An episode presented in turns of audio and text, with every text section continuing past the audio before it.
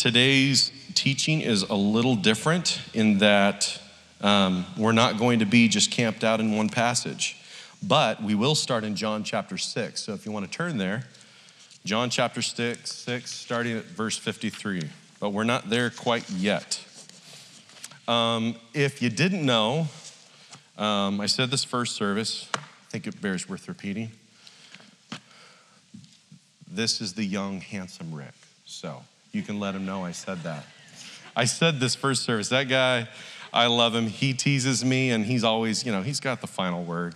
So when he's not here and can't defend himself, oh, man, I got to take advantage of that. So, um, discipleship 101. That's what is on my heart. That's kind of where we're starting. And I called it 101 because it really is just a start. We're just skimming the surface. Journeymen in Jesus. I have said this many times, but I want to share it again. I just want to bring it to our attention. Many in the church have been confounded with a growing concern as we've witnessed a growing trend among the youth over the decades. In their research collaboration with Awana, Barna explains it something like this What we're seeing is the result of a lack of spiritual formation. For a long time, people have been concerned about church attendance. But church attendance is not what Jesus is about. He's concerned with the Spirit. He didn't come to redecorate and overhaul the synagogues and later on church buildings. He came to do an overhaul on our hearts. Why do we see this trend? And honestly, it's not plateauing, it's certainly not reversing. In fact, in many ways, it's growing at an exponential rate. Sorry, Benny. You're like, that's terrifying. Hang on. Why? Why do we see this trend? Well, for one, we've gotten away from God's word. Now, for those of us who are here at the bridge, we need to be careful not to pop our collar and go, well, good thing I'm at the bridge. We are in the Word. We as a church in this country have also gotten away from what it means to follow Christ and how to follow Him. But before we descend into disappointment and discouragement, and God forbid, hopeless apathy, let me encourage us all by way of reminder, myself included. I'm a father, got a son who's 10 and a half, daughter who's just, well, I, I wasn't gonna say it, but I'll take advantage of where I'm at this morning. My daughter turns eight tomorrow. So, yeah, yeah.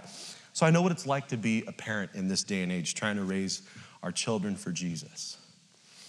But begin, uh, but before again we start to get discouraged or disillusioned, I want to ask us, what did Jesus promise about the church's establishment? What did Jesus say about the growth and the lifespan of his church? Matthew 16, 18.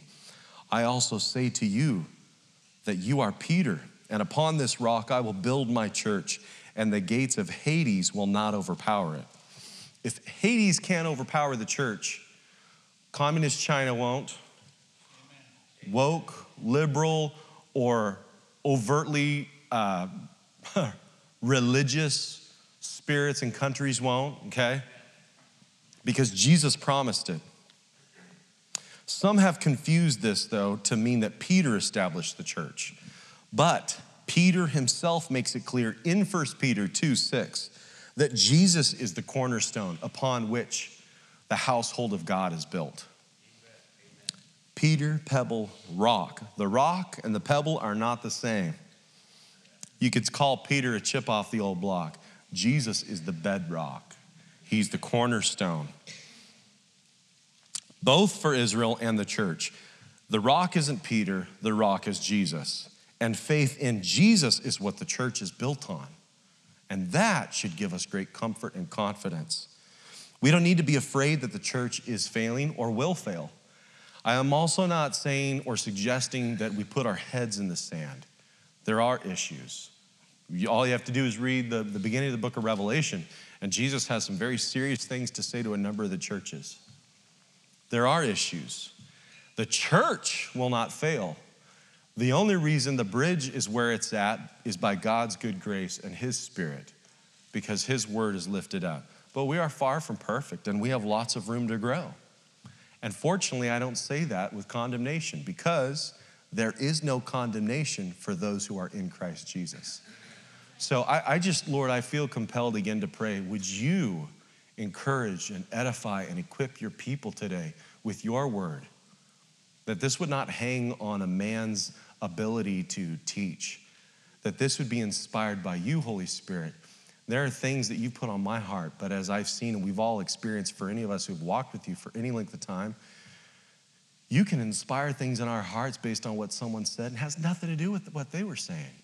So I ask, Holy Spirit, that you would guide us into all truth, illuminate the eyes of our hearts, and give us revelation of who you are and who you've called us to be. So, Jesus promised our foundation of faith is in Him and it's firm. On Christ, the solid rock, we stand. Not on Peter, not on the Pope, not on Protestantism, not on evangelicalism. On Christ, the solid rock, we stand because all other ground is. All right. Jesus saw many who started the walk with him. Many. But when his commands chafed and challenged their thoughts and their feelings, they walked away. And that's where we start here at John chapter 6, verse 53. Would you follow with me? So Jesus said to them, Truly, truly, I say to you, unless you eat the flesh of the Son of Man and drink his blood, you have no life in yourselves. He who eats my flesh and drinks my blood has eternal life, and I will raise him up on the last day. For my flesh is true food, and my blood is true drink. He who eats my flesh and drinks my blood abides in me. That word abide is very important. And I in him.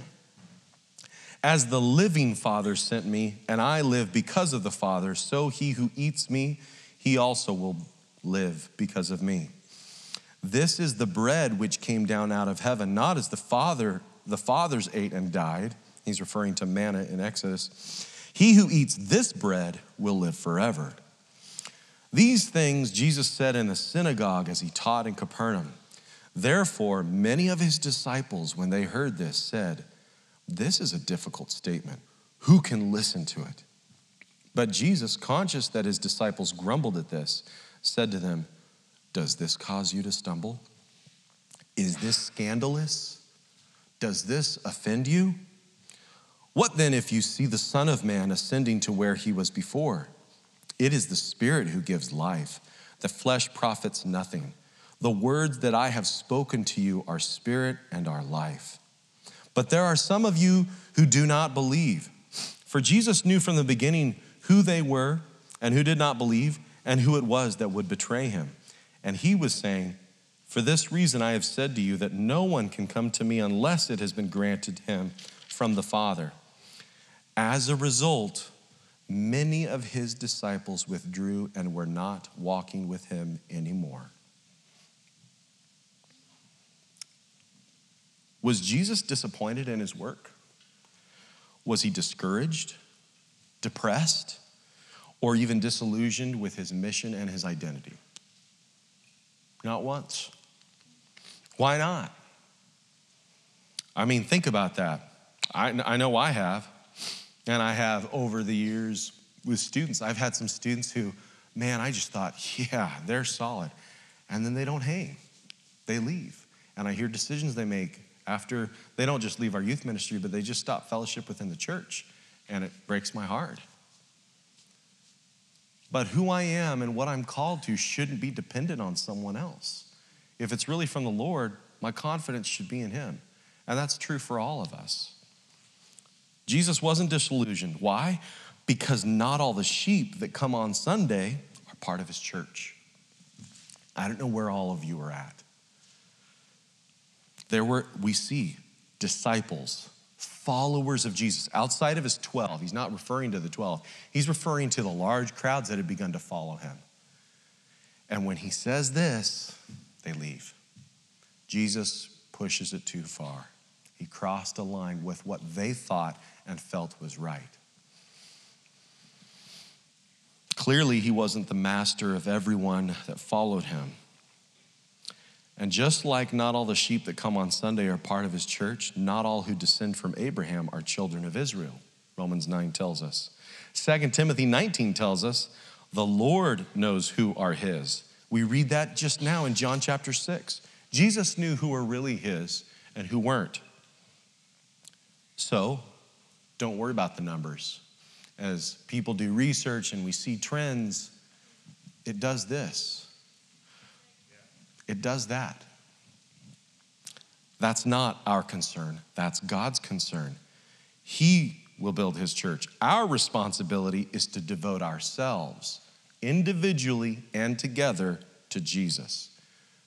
Your concern is to devote yourself to Jesus. And as we do, he produces the fruit of his faithfulness in us. If you just devote yourself to him, he will produce in and through you his glory. 1 Corinthians 3 7. Jesus said, You're my disciples. And if you're my disciples, it's my Father's will that you bear much fruit. God wants to do it. You don't have to do it, you just have to receive it. You don't have to strive to produce it, He produces it. All we have to do is avail ourselves to Him. That, however, requires a want a want. Where is your want to this morning? Do you really want Jesus? Or, as I have experienced in my own life many times, or do I just, do I like the idea of Jesus? Do I want to want Jesus? Or do I want Jesus? Let's start with defining what discipleship is. The term discipleship is not in the Bible. Acts 14 21 shows that discipleship, as we address it can refer to when someone gives their life to Jesus. The moment of, the Bible says, conversion, someone being born again, discipleship begins. After they had preached the gospel to that city and had made many disciples, they returned to Lystra and to Iconium and to Antioch, strengthening the souls of the disciples, encouraging them to continue in the faith, and saying, through many tribulations, we must enter the kingdom of God. They continued the message they had been given by Jesus. Jesus said it in John 16 33. You will, disciples, experience tribulations and trials, many kinds, but be of good cheer. Have joy because I've overcome the world. I didn't share this first service, but I remember reading this and I went, wait a minute, they're onto something. Excuse me. Sometimes, and oftentimes, especially here in the West, we think discipleship doesn't start until they come to Christ. Well, Jesus' 12 followed him for three, three and a half years. They weren't born again until the end of his ministry, but he calls them disciples anyway. You got you, those of you in this room who do truly believe in Jesus, you may have people in your life who don't know him yet. And you're spending time with them, you talk, you bring it up. Discipleship begins then. It doesn't begin just after they give their life to Christ. That's an interesting food for thought, isn't it? That being said, on, for my part, my discipleship began, my devotion began the day I formally gave my life to Him. So, in these two verses of Acts 14, we see discipleship both as the conception of faith, but also, as we see in t- verse 22, the process of growing up in our faith. They made many disciples and they strengthened the souls of the disciples. Discipleship has to begin somewhere. You can't raise children until you give birth to them. But and this is true, and this is something our culture has done to desensitize and even deceive us into thinking they're not your children once they're born. They're your children the moment they're conceived. Spiritually speaking, you and I don't know when that process is, though. God knows who are His. And He's not just talking about after they give their life to Christ, He knew who were His before the foundation of the earth, which gives me great encouragement, too. Your work in the Lord is not in vain. So, you can't disciple people until you've made disciples of people. I want to begin a discussion on discipleship this morning with four questions, but we're only going to have time to really start getting into two. The first two questions are What is a disciple? And this has been talked about in length over and over. You may have already heard this before. I encourage you not to tune it out, not because I have something fresh, but the Holy Spirit might have something fresh for you. Like Les was saying, how many times have we heard the same thing, read the same thing in the Bible, and then, boom, we see something we've always seen, and yet we see it in a way we never have before. So don't tune it out. It might be simple, but Jesus also said that the only way to enter the kingdom of heaven is if you're converted and become like a child. So, second question is why make disciples? And I think that is a very important question. I never thought of it this way, but as I was studying, the Lord brought that to my attention. Why? Why do it? Now, for those of us who love Jesus or grew up in the church, we automatically go, well, we make disciples because that's what we do. Why? Because Jesus said so. Well, that's true, but there's more to it than that. The other two questions, and we're not going to get into today who makes disciples? And what's my part as a disciple? Now, if you're here this morning and you aren't born again, you haven't given your life to Jesus, you're in for a treat. You get a little insider's look at, to, at what it looks like to have a relationship with Jesus and what it means to be a Christian. But for those of us here who truly do know Jesus, um, buckle up, Buttercup. We're just getting started. Instead of camping out in one passage like we normally do, and this is contrary even to what I'm comfortable with, I couldn't get away from it. And fortunately, I'm encouraged as you read the Gospels, Jesus is constantly, when he's teaching, he's pulling from excerpts in the Old Testament, putting them together. So, we're going to look at three of four sec- three to four sections of Scripture. And what do I have tabbed here? Yeah, about four. Let's start with the first question what is a disciple? Now, let me preface this. This teaching is not all encompassing. I, am, I do not think for a second that when you walk out of here, you will know everything it, it means to be a disciple. It's not true. I don't know everything it means to be a disciple. I am a disciple and I'm continuing to learn what it means. So just know that we're all in process here this morning together. With that said, would you turn over to Mark chapter 1, verse 16? Mark 1, 16. If you don't have a Bible and you want to follow along, we've got Bibles here in the back. I'd encourage you to. So, just like reading Rainbow, remember that? I'm dating myself. It's in a book, reading Rainbow. Don't take my word for it, read the book yourself. Let's get into God's word together and follow him and what he's teaching us. In verse 16, as he, that's Jesus, was going along by the Sea of Galilee, Galilee, he saw Simon and Andrew, the brother of Simon, casting a net in the sea, for they were fishermen. And Jesus said to them, Follow me, and I will make you become fishers of men. Immediately, they left their nets and followed him. So, what were Simon Peter and Andrew doing when Jesus encountered them? Fishing, yeah, don't worry, it's not a profound theological question. They were fishing. Here's, here's the other question How did they become fishermen? They didn't just pick up some poles, they weren't a couple of kids fishing for crawdads. These guys were professional fishermen. How did they become fishermen? Someone schooled them. Pun intended. All right, who, though, schooled them in being fishermen? Continue on at verse 19. Going on a little farther, Jesus saw James, the son of Zebedee, and John, his brother, who were also in the boat mending the nets. Immediately he called them, and they left their father Zebedee in the boat with the hired servants and went away to follow him.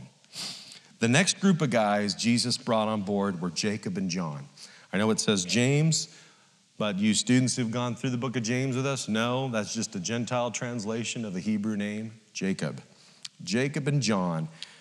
And who were they working with? their father, Zebedee. Just like trades today plumbing, construction, stonemason, landscaping, painting, electrician, and yes, fishing.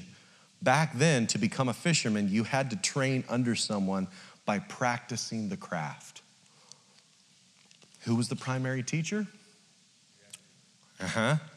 And I remember, I remember as a child watching, I remember watching The Secret Garden and uh, other English period films. And when I got older, I started realizing that the more affluent English families would often send their kids away to boarding school, and it bothered me. I was like, man, I'm glad I wasn't born back then. At, an, at a young age, the parents would send them off. Oh, that just is unsettling as a child.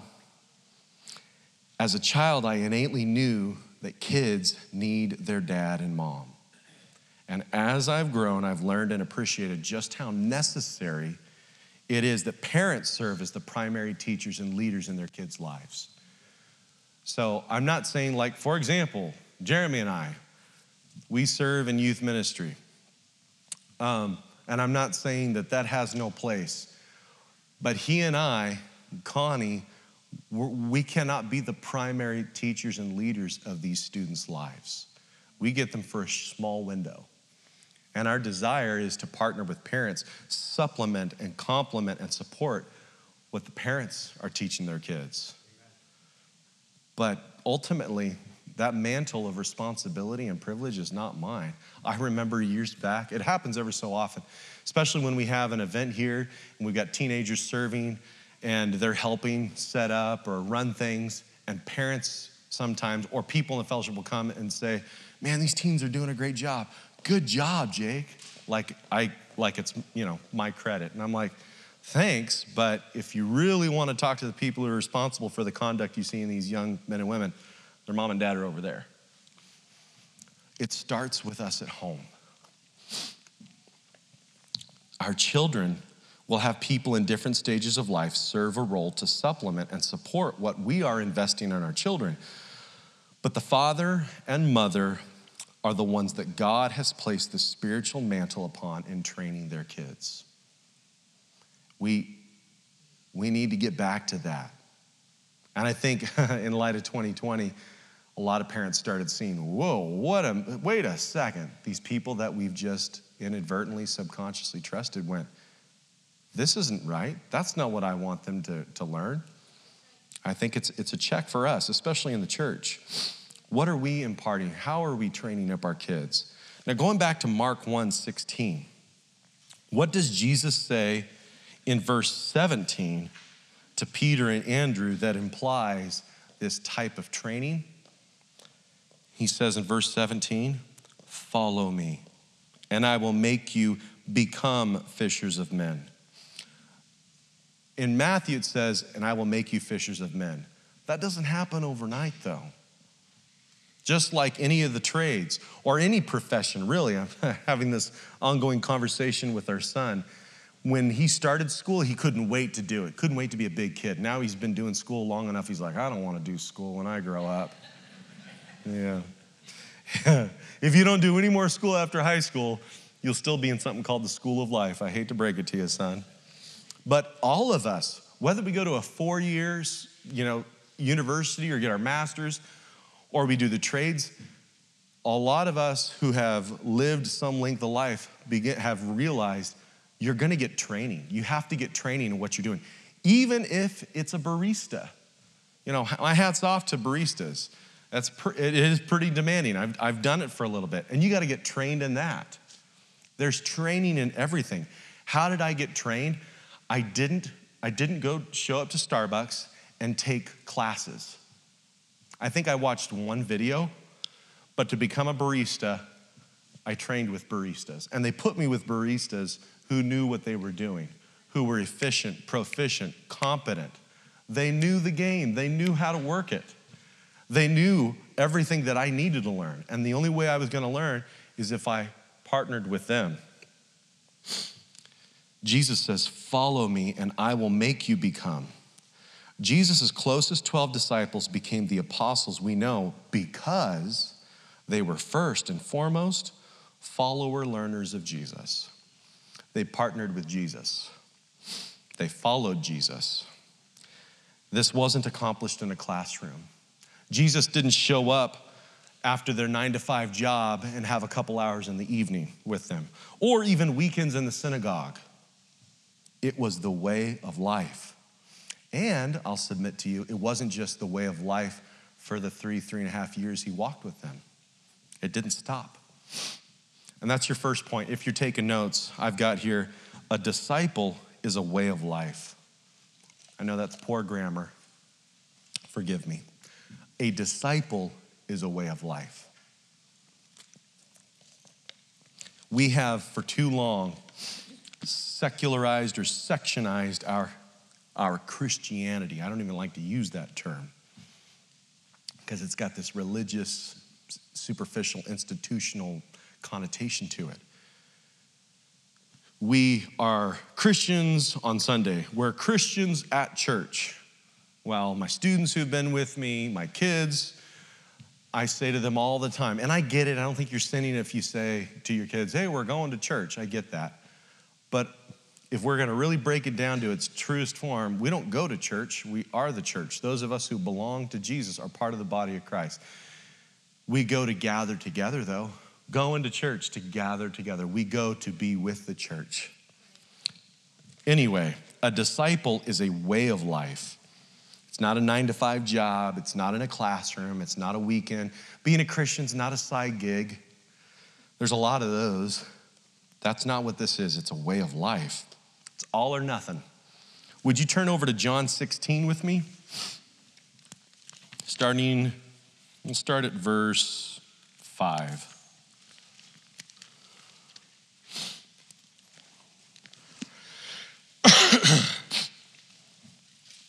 John 16, 5. Remember how I said that their discipleship program didn't just last for three, three and a half years? This is why. But now, Jesus says to his 12, I am going to him, that's the Father, who sent me. And none of you asks me, Where are you going? But because I have said these things to you, sorrow has filled your heart. But I tell you the truth, it is to your advantage that I go away. For if I do not go away, the Helper will not come to you. But if I go, I will send him to you. And he, when he comes, will convict the world concerning sin and righteousness and judgment. Concerning sin, because they do not believe in me. And concerning righteousness, because I go to the Father and you no longer see me. And concerning judgment, because the ruler of this world has been judged. I have, and here it is, I have many more things to say to you, but you cannot bear them now. But when He, the Spirit of truth, comes, he will guide you in all the truth, for he will not speak on his own initiative, but whatever he hears, he will speak, and he will disclose to you what is to come. He will glorify me, for he will take of mine and will disclose to you. All things that the Father has are mine. Therefore, I said that he takes of mine and will disclose to you. I am, uh, I'm not going to expound in depth on this passage because instead I'm compelled to invite you personally to explore what Jesus is teaching you personally in this. I'm going to point something out here though. And if you'd like to understand what we just read, what Jesus just said, you go online and listen to Rick's teaching. He plows this deep. It's great. Awesome teaching.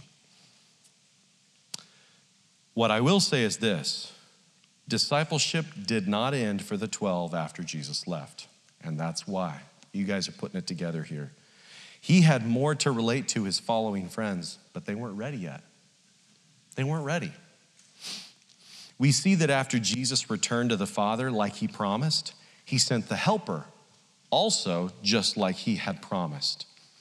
We see these newly appointed apostles continue their discipleship training through the book of Acts. And not the acts of the apostles, the acts of the Holy Spirit because there are places in the book of Acts the apostles are not the subject. Some of the sometimes they're not even in a specific story. Who is in the story throughout it, just like the Gospels, the book of Acts? It's about the Holy Spirit and what he's doing in his body, the church. And we see this as the Holy Spirit continues to empower and train them. And that's the next point here. And this was a kind of a, it stopped me in my tracks. I'm, I'm reading this, and the Lord's speaking this to me, and I'm going, oh, I never thought of it that way.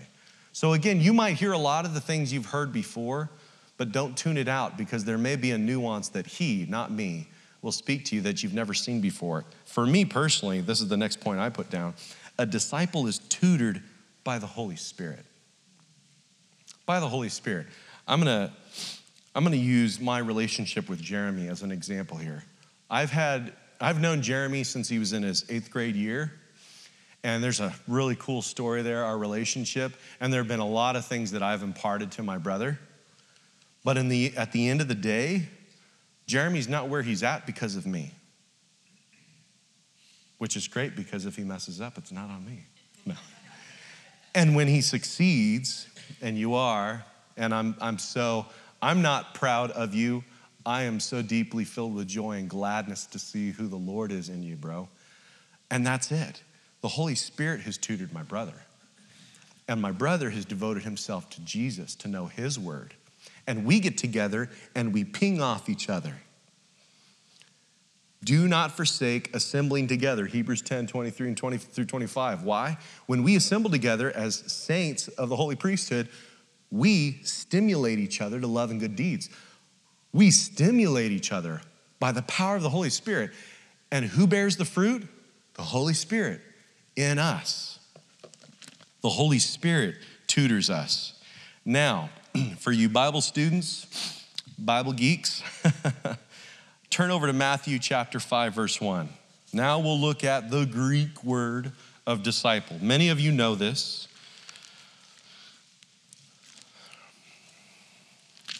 The Greek word for disciple. What does it actually mean?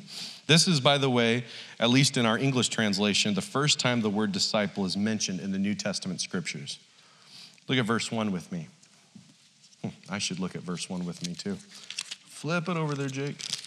Aren't you glad the Holy Spirit tutors you in your faith and not people like me? Verse 1 When Jesus saw the crowds, he went up on the mountain, and after he sat down, his disciples came to him. That word disciples in the Greek is mathetes. It simply means learner or pupil. Okay. That still doesn't give us a whole lot just by itself. To gain a fuller understanding, let's look at Isaiah 8:15. I've got it here already. You can turn there if you want. Isaiah 8:15 says, "Bind up the testimony, seal the law among my disciples." Being a disciple goes way back, way, be, way before the New Testament.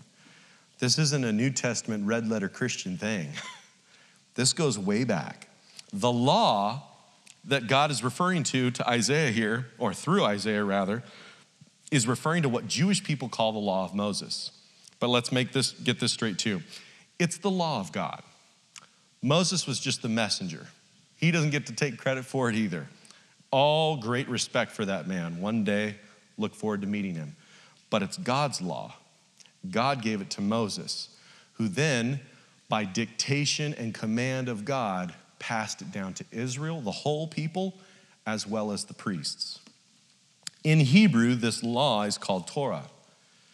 In the Greek, Pentateuch, and Pentateuch means five books, and it's referring to the first five books of the Bible Genesis, Exodus, Leviticus, Numbers, and Deuteronomy.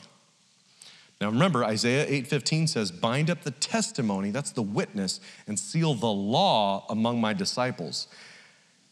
Does anyone I'm curious, does anyone know how many specific laws there were to the Jewish people that God gave Moses? yeah, I got 613 here. I'm not sure if that factors in the Ten Commandments or not. See, again, I'm a disciple in, in, in learning here. 613 laws God gave Moses, who taught and passed on to Israel and the priesthood. As Israel developed a dynastic monarch with David, a career of scribes then developed. And we read about that in 2 Samuel 8:16. There's a reference to that. Where do these scribes come from? In the beginning, most, if not all, the scribes, all these disciples of the law were priests. These scribes were connected to the priesthood. That's because priests were responsible to know, practice, copy, and teach God's law. We're going to come back to this concept of priesthood. So don't forget this. Going back to Isaiah 8:15, we see that these disciples were students of God's law. We have people who do this for a living today, right? They go for a law degree, students in law, and it takes them many years. And it's not for the faint of heart, it's hard work. Even after someone graduates from law school, they must take an exam to show proficiency in the law just to become an attorney, prosecutor, or judge. That doesn't mean they're professionals or masters in it. They're proficient though. After many, many years and long days and nights. Excuse me. But even after they've graduated and passed the exam, they passed the bar, they'll spend the rest of their careers as students of the law. Hang on a second.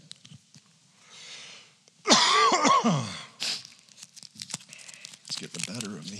Here we go.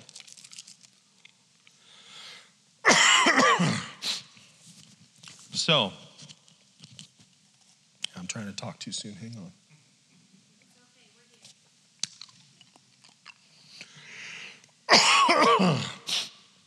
All right. But even after they've graduated and passed the exam, they'll spend the rest of their careers as students of the law. Now, Luke 6:40. Keeping this in mind. A pupil, Jesus says, is not above his teacher. Teacher is instructor. But everyone, after he's been fully trained, will be like his teacher. A pupil in Jesus' day wasn't someone who went to a room, took notes, listening to an instructor or lecturer. a pupil is what we would call an apprentice. That word, when, when that came to my mind, man, I'm getting there, getting better. when God showed me that paradigm, I was like, whoa. because disciple is a term that doesn't get used today, really. Nobody's like, I'm a disciple of this program over here, unless you go to Bible college. But apprentice, that I would say is probably one of the most appropriate crossovers for how we today would understand a disciple. An apprentice. In the trades, we call them journeymen, which is why I titled it the way I did. Now, in the trades, we call them journeymen, and I got this excerpt out of Washington State law for electricians. Obtaining a journeyman electrician license in the state of Washington takes about four years of electrical work experience. Work experience, four years, as well as 96 hours of classroom training. You must hold a valid journeyman electrician for four years before you become eligible to earn a master electrician license. Sounds a whole lot like school, doesn't it? Sorry, Judah. if you look into this profession further, you'll learn that to earn the license and title of master electrician, you must pursue even further training and learning. You always study the field. My mom's a nurse. and I remember when she graduated, she actually got to a point where she was an adjunct professor. Don't cough, man. That's hard on me.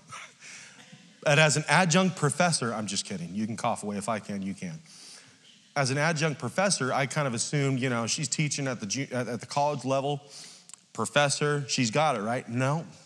Any of you who are in the medical field know you're always having to take classes, you're always having to train. And there's someone who always knows more than you do. And if anyone's worth their weight in salt in their profession, they're going to do well to partner up with, observe, take notes, and glean from those who have been in it longer and know more. It never stops. That's my point. That's what I'm getting across here. All this said, and this is the next point a disciple is an apprentice of Jesus. A disciple is an apprentice of Jesus. That changes things for us, doesn't it? Because it's easy to go, oh, yeah, disciple is a Christian. Well, that has been, forgive me, really watered down, misconstrued, butchered, twisted. But an apprentice of Jesus, for us today in this context, really drives things home. Many in the church, though, treat pastors, theologians, and seminarians like they're masters in their craft.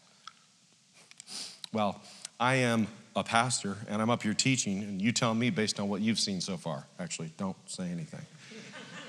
I don't sound like a master this morning, do I? Master smoker, yeah. I have asthma, so fortunately I can't. I can't smoke. okay. They're not. I am not a master in my craft. By the way, being a pastor is not a craft. And I'll say this, um, and I'm thankful that I've had it modeled for me over the years really well. I'm not Pastor Jake or Pastor Jacob. And if people refer to me that way, it's okay, especially I get it with kids. Growing up, I was taught to respect my elders. So, Pastor Jake, okay. But if you're not a kid anymore, do us both a favor and don't refer to me as Pastor Jake. because pastoring is what I do, it's not who I am, it's not my identity. What happens if I stop? I don't stop being me, and I certainly don't stop being who I am to the Lord. No amount of seminary, books, or programs, whether Awana, BSF, Bible college, again, seminary, will make you a master. You might, you might get a piece of paper with some letters. And for those who go to some solid places, there could be something real, really well worth meaning behind it. But institutions, the church, seminaries don't qualify pastors or disciples for that matter. We read in the book of Acts in chapter 4, Peter and John get brought before the Sanhedrin. Hoity toity, really, really serious guys who knew the word. And they start challenging Peter and John. And it says they noticed they were uneducated men but they noticed they had been with Jesus. So when these guys challenged them, the retorts they gave were not like anything else they ever heard because when they spoke, they spoke out of the inspiration of the Holy Spirit, not out of human intellect. That's what happens when you spend time with Jesus. If someone acts like or claims to be a type of Christian guru, like come to me and you will be my disciple, steer clear. Matthew 23 8 but do not be called rabbi, for one is your teacher, and you are all brothers. Do not be called leaders, for one is your leader, that is Christ. But the greatest among you shall be your servant. Whoever exalts himself shall be humbled, and whoever humbles himself shall be exalted. That's the paradigm in, in the kingdom. The greatest is the least, and the least is the greatest. And that's the next point. A disciple is a servant. Servants don't get to make up their own plans. It's all based on the, not the whims, the design and the desire of the master. And there's only one master. Jesus is, because only he is God's high priest. Hebrew 2, Hebrews 2:17. Those who give their lives to follow Jesus are not high priests. Again, I know I'm speaking to a group of people, some of you I don't know. We've had, still have, brothers and sisters who have, excuse me, come out of the, the, the, Catholic Church or come from old mainline church denominations and refer to them as priests. But Jesus says, God's word says, there's only one high priest. You and I don't go through each other to get to God. We go through Jesus. Jesus said, I am the gate. I am the way, he said, the truth, the life. No one comes to the Father but through me. John 14, 6. But what does that make those who are apprenticing under the high priest? 1 Peter 2 9. You are a chosen race, a royal priesthood, a holy nation, a people for God's own possession, so that you may proclaim the excellencies of Him who has called you out of darkness into His marvelous light. If you apprentice under Jesus, who is the high priest, that makes you a priest in training. A disciple is a priest in training. That's the next point. A disciple is a priest in training. Again, a lot of things I'm reading and saying, you've heard before. But some of these conclusions I'm coming to, I'm going, wow, that really that changes and affects the way we view and understand things. When you wake up in the morning and you see yourself as a priest of the Most High God, guaranteed, if you really believe that, your conduct and your day will go very differently than if you don't think that way of yourself. I shared this first service when I did a, when I took communion with our family. Um, I was talking with Judah and Ezra, and because this was fresh on my mind, just reflecting with them and, and just remarking how Jesus is our high priest. And I said, You know what that makes you? And I think Ezra said, His child? I went, Well, that's true. That also makes you one of his priests. And she went, She got it. She gets it. That's a paradigm shift. That's a perspective change. When you recognize to believe in Jesus is to be an apprentice of Jesus. And if Jesus is the high priest, you apprentice under him, that makes you a priest of his covenant. That just gives me chills talking about it. And that should convict and comfort us at the same time and challenge us. Challenge us. And for me, it is easy sometimes to get in the to go through the motions, doing my pastorly duty, like Nacho Libre, the great theologian, my priestly duties. But you know, when you realize that you apprentice under Jesus, the idea and belief that you could ever become, you could ever arrive and become a pro goes out the window. You're not. Thank you. No, I appreciate that. Thank you. I'm not.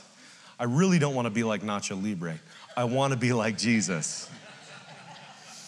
This is why reading and understanding the older Hebrew scriptures is so vitally important to us as disciples today. Just like reading and knowing the Old Testament isn't enough, reading and knowing the New, or in this case, 1 Peter 2 9, isn't enough either. It's not enough. He's given us the whole counsel of God. If the New Testament gives definition and clarity to the Old, the Old then gives foundation, framework, and context to work from. Even 1 Peter 2 9 if you didn't know this, is quoting from Exodus, Deuteronomy, and Isaiah. So if you want to understand what it looks like to be a priest now, look back to the prototypes of the Old Testament. We can't write them off. We cannot. We're built on the foundation. We're grafted into the vine. Let's not get too big for our britches. Rick just taught through the book of Joshua and showed us over and over how it demonstrates the life of a disciple is a priest in training. If you missed that or didn't pick it up or you're interested to know more, again, go listen to that teaching on your own time. Excuse me, because it is a paradigm shift. We don't cross the Jordan into the land and then we're in heaven. We cross the Jordan into the land and then the priestly training really kicks in. You know, for all the sleepless nights and discomfort, um, having a child, giving birth to a child, the real work really kicks in once they're born.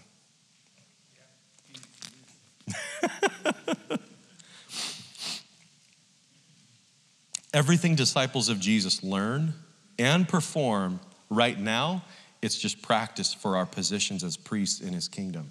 Paul addresses the church in Corinth because, again, not to pick on the Corinthian church, we have a lot in common with the Corinthian church.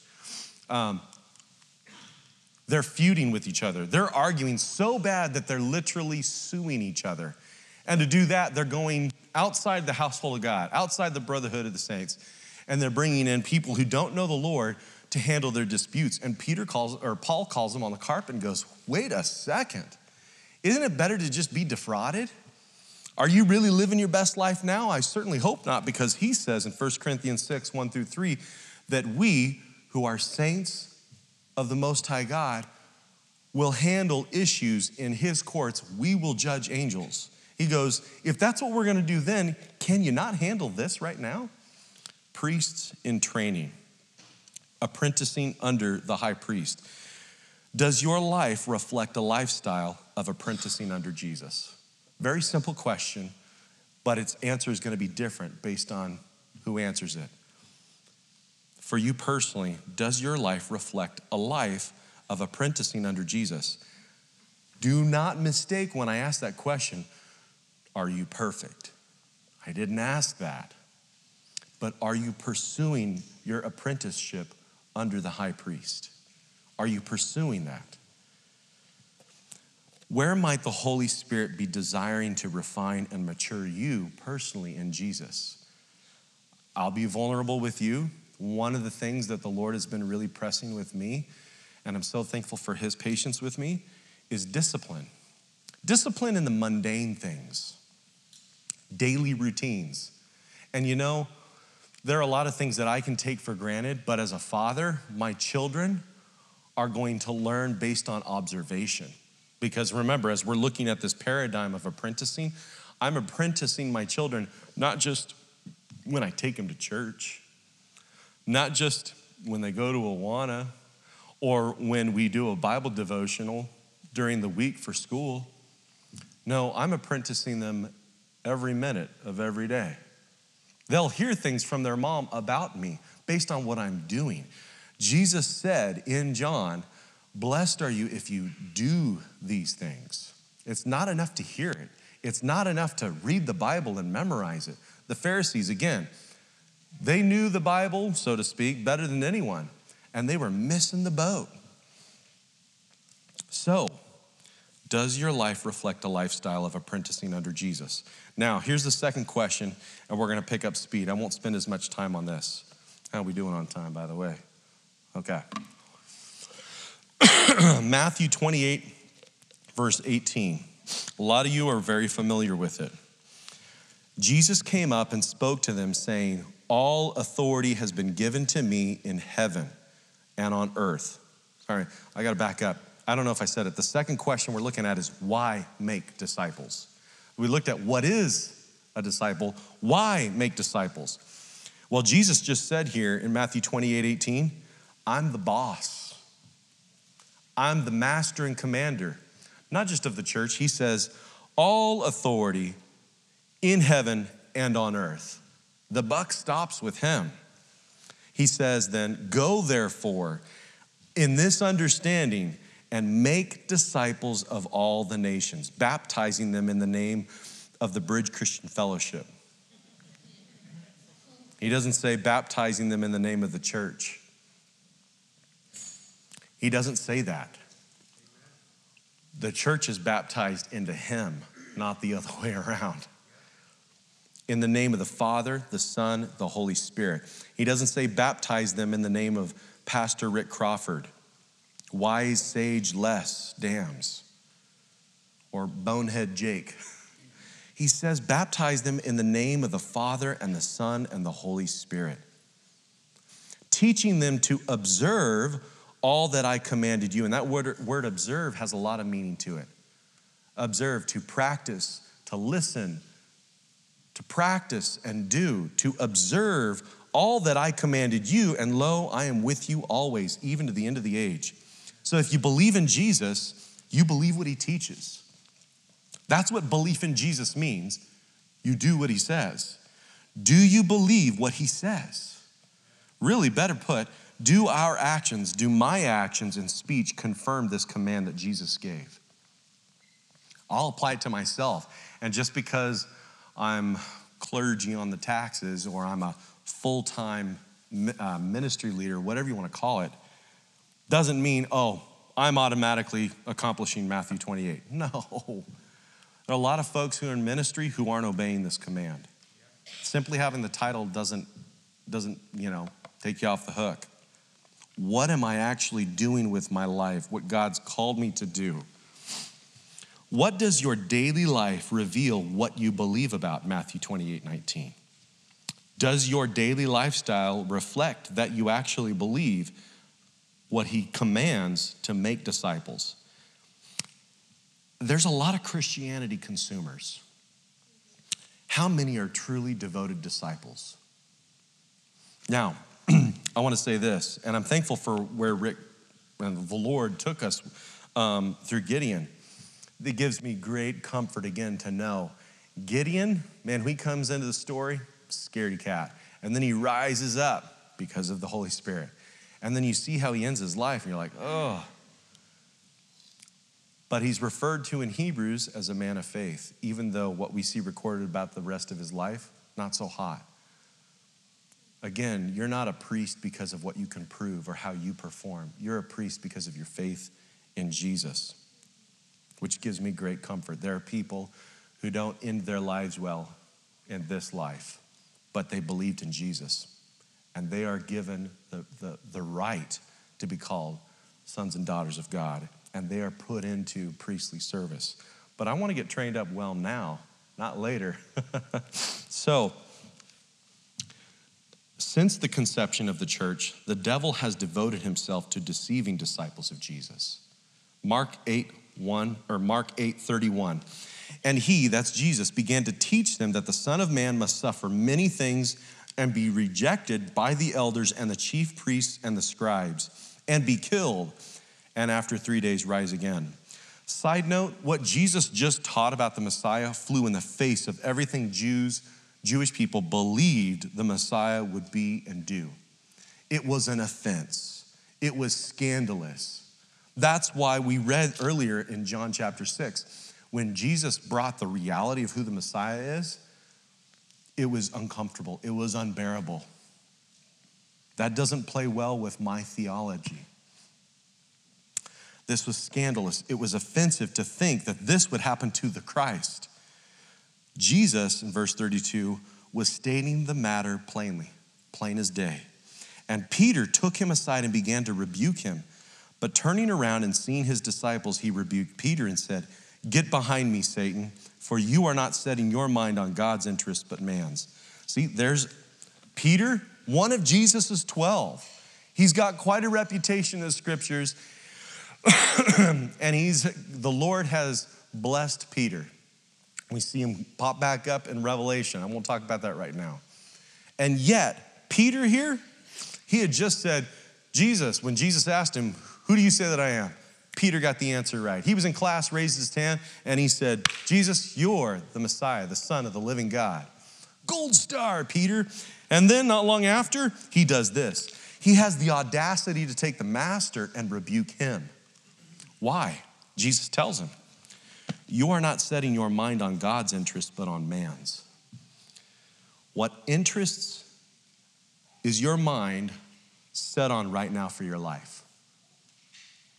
What interests you? What are you pursuing in your interests?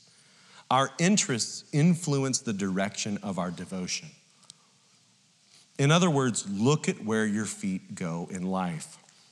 Why make disciples? Well, if you believe in Jesus, it is very simple because he said so. See, when we receive Jesus, he doesn't become a part of our life, we become a part of his. We need to understand that. And because of that, he's not only Savior, he's Lord, AKA Master. So, why do we make disciples? Because he said so. However, he also said in John 14, 15, if you love me, you will keep my commandments. To love Jesus is to obey Jesus. Here's another question How does your obedience look these days? Before you tune me out or start deprecating yourself because your discipleship process is so deplorable, do you notice the condition Jesus made to obedience? It's love.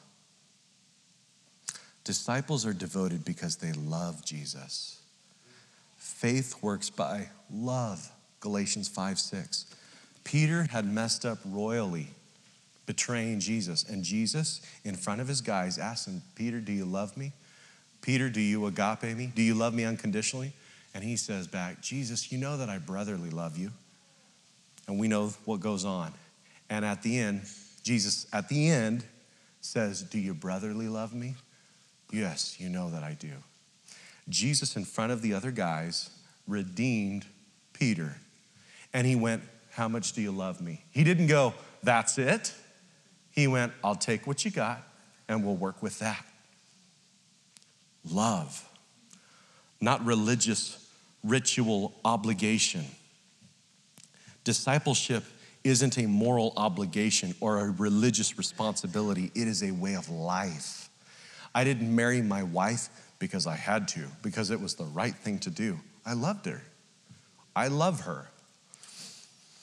Do we really think Jesus' 12 followed him because it was the right thing to do? Did they go, hmm, here's a man of integrity. I should be his disciple? That's ridiculous. Their devotion grew as, the, as they experienced his love and relationship. Their obedience grew as they received his love, and as they fed on his love, they loved him back. And what that looks like is obedience. Disciples obey Jesus because they love Jesus. Love inspires us to obey, not obligation. It's not rules and rituals. If that's what you think it's about, man, be blessed. It's not. You can discard that stuff, that's garbage. Jesus preached against that. Allow me to read something to you, and then you think about, in this context, what obeying Jesus sounds like. Matthew 11, 28. Come to me, all who are weary and heavy burdened, and I will give you rest. Take my yoke upon you and learn from me. There it is learn from me. For I am gentle and humble in heart, and you will find rest for your souls, because my yoke is easy and my burden is light. If you have put Jesus off at a distance because, man, you don't want, you're not about that life. I'm not a religious person, or I'm not going to live my life by a bunch of rules and regulations. I know some Christians, they're hypocrites. Well, if you don't want to go to church because you don't want to be around hypocrites, don't come. You'll just add to the mix. None of us are perfect. That, what Jesus said, He said, Come to me, learn from me, I'll give you rest because I'm gentle, I'm humble. I'll give you rest for your souls because my yoke, you yoke up to me, you, you align with me, it's easy because I'm leading the way. And my burden, it's light. It's not burdenless, that would be boring. It's not like we have no work to do but it's light and it's done under the tutelage of the Holy Spirit through who Jesus is. That sounds great to me. And that's the last point. A disciple isn't driven by duty, they're led by love. When we pick this discussion up again, my plan is, as long as I'm hearing right from the Lord, it's to continue addressing the last two of the four questions Who makes disciples, and what's my part? We'll camp out in Deuteronomy 5 and 6 for that. But I want to end with this, and prayer team, worship team, you guys can come forward. I want to end with this Jesus promised to build his church, he's invited us to follow him. If we accept, he has commanded us to invite others to follow him with us. That's the beauty of the command. If you really buy into who Jesus is and he tells you, now go do this, you're not like, oh, you're like, okay, all right, what, what do I get to do? What can I do? It's so funny with my children as their father. When I give them a command to come help me, they're like, You want me to do this with you? They don't look at it as a chore anymore. It's not an obligation. I tell my son, go take out the trash. Uh, I say, hey, Judah, would you grab the trash? I'm gonna take the recycling. Can you help me go do this? Will you come with me? Man, he loves that. He eats it up. Discipleship isn't rocket science, it's not a program, and it's not for so called elite Christians. It's a way of life for anyone and everyone who truly loves Jesus. The question is will you accept his invitation? Will you obey his call and join him?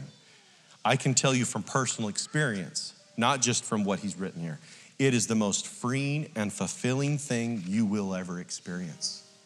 Nothing like it. There are many of us who are, so to speak, law students, but we dropped out. Jesus isn't calling you, harassing you, going, hey, you owe student loans. He's saying, come back to class. We miss you. It's not the same without you. So if you've kind of fallen off the tracks, fallen out of the boat, strayed, come back. Come back. Be a part of His church. You're a part of His church, which means you have something to bring that the rest of us need.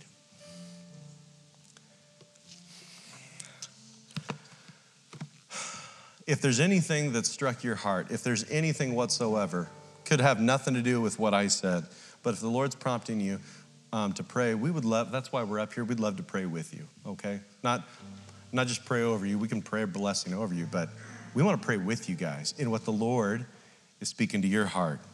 Would you pray with me? Holy Father, we thank you that you have made us your children.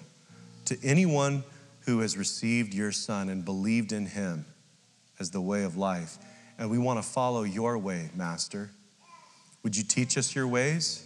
And for those of us here who don't know you and may likely have a misperception of what it means for you to be the Lord of their life, would you show them that to be lorded by you is to be loved by you?